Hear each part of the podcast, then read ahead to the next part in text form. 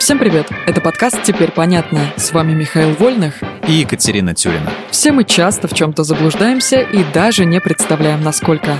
Поэтому здесь мы боремся с мифами и стереотипами. Мифы про Трою и амазонок – Троянской войне посвящены две грандиозные античные поэмы «Илиада» и «Одиссея» Гомера. В книгах хватает вымысла. Сирены и морские чудовища, боги, которые вмешиваются в дела людей, и красавицы, из-за которых начинаются войны. Да-да, я читала. По легенде, Троя была в осаде 10 лет.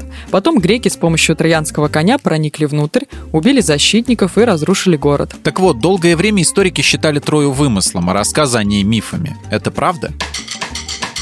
Это миф. Тысячи лет никто не знал, где она находится, пока в конце 19 века группа археологов под руководством эксцентричного Генриха Шлимана не нашла Трою в Анатолии, это в Турции, на входе в пролив Дарданеллы. Вот только копал Шлиман, не особо разбираясь в залегании исторических слоев, за что его много критиковали. Он дошел до слоя Троя-2, разрушив при этом много вещественных останков. Кроме того, Шлиман печально прославился своими фальшивыми находками якобы из Трои. Так Троя реально была или это подделка Марка Шлимана. Была. Сегодня мы знаем, что Троя существовала. Более того, она разрушалась и возводилась на том же месте 9 раз. А в произведениях Гомера, скорее всего, фигурирует слой под номером 6. Вот теперь понятно. У меня еще один вопрос, связанный с выдумкой. Греки верили, что был такой воинственный народ, который состоит из одних женщин – амазонки. Они отрубали одну грудь, чтобы было легче стрелять из лука, с мужчинами встречались только для зачатия детей, а от мальчиков впоследствии избавлялись. В греческих сочинениях и произведениях произведениях искусства амазонки соседствуют с кентаврами и героями, а место их обитания помещается в различные удаленные регионы известного грекам мира. Из-за этого историки считали амазонок выдумкой.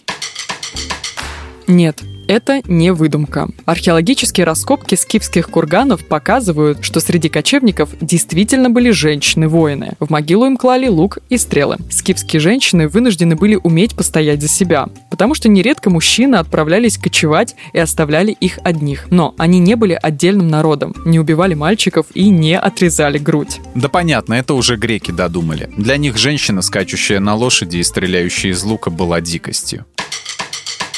В этом выпуске мы использовали материал Андрея Вдовенко и благодарим автора за классное разоблачение популярных мифов. Полная версия текста на сайте Лайфхакера. Подписывайтесь на подкаст «Теперь понятно», ставьте ему лайки и звездочки. Новая порция разоблачений уже на подходе.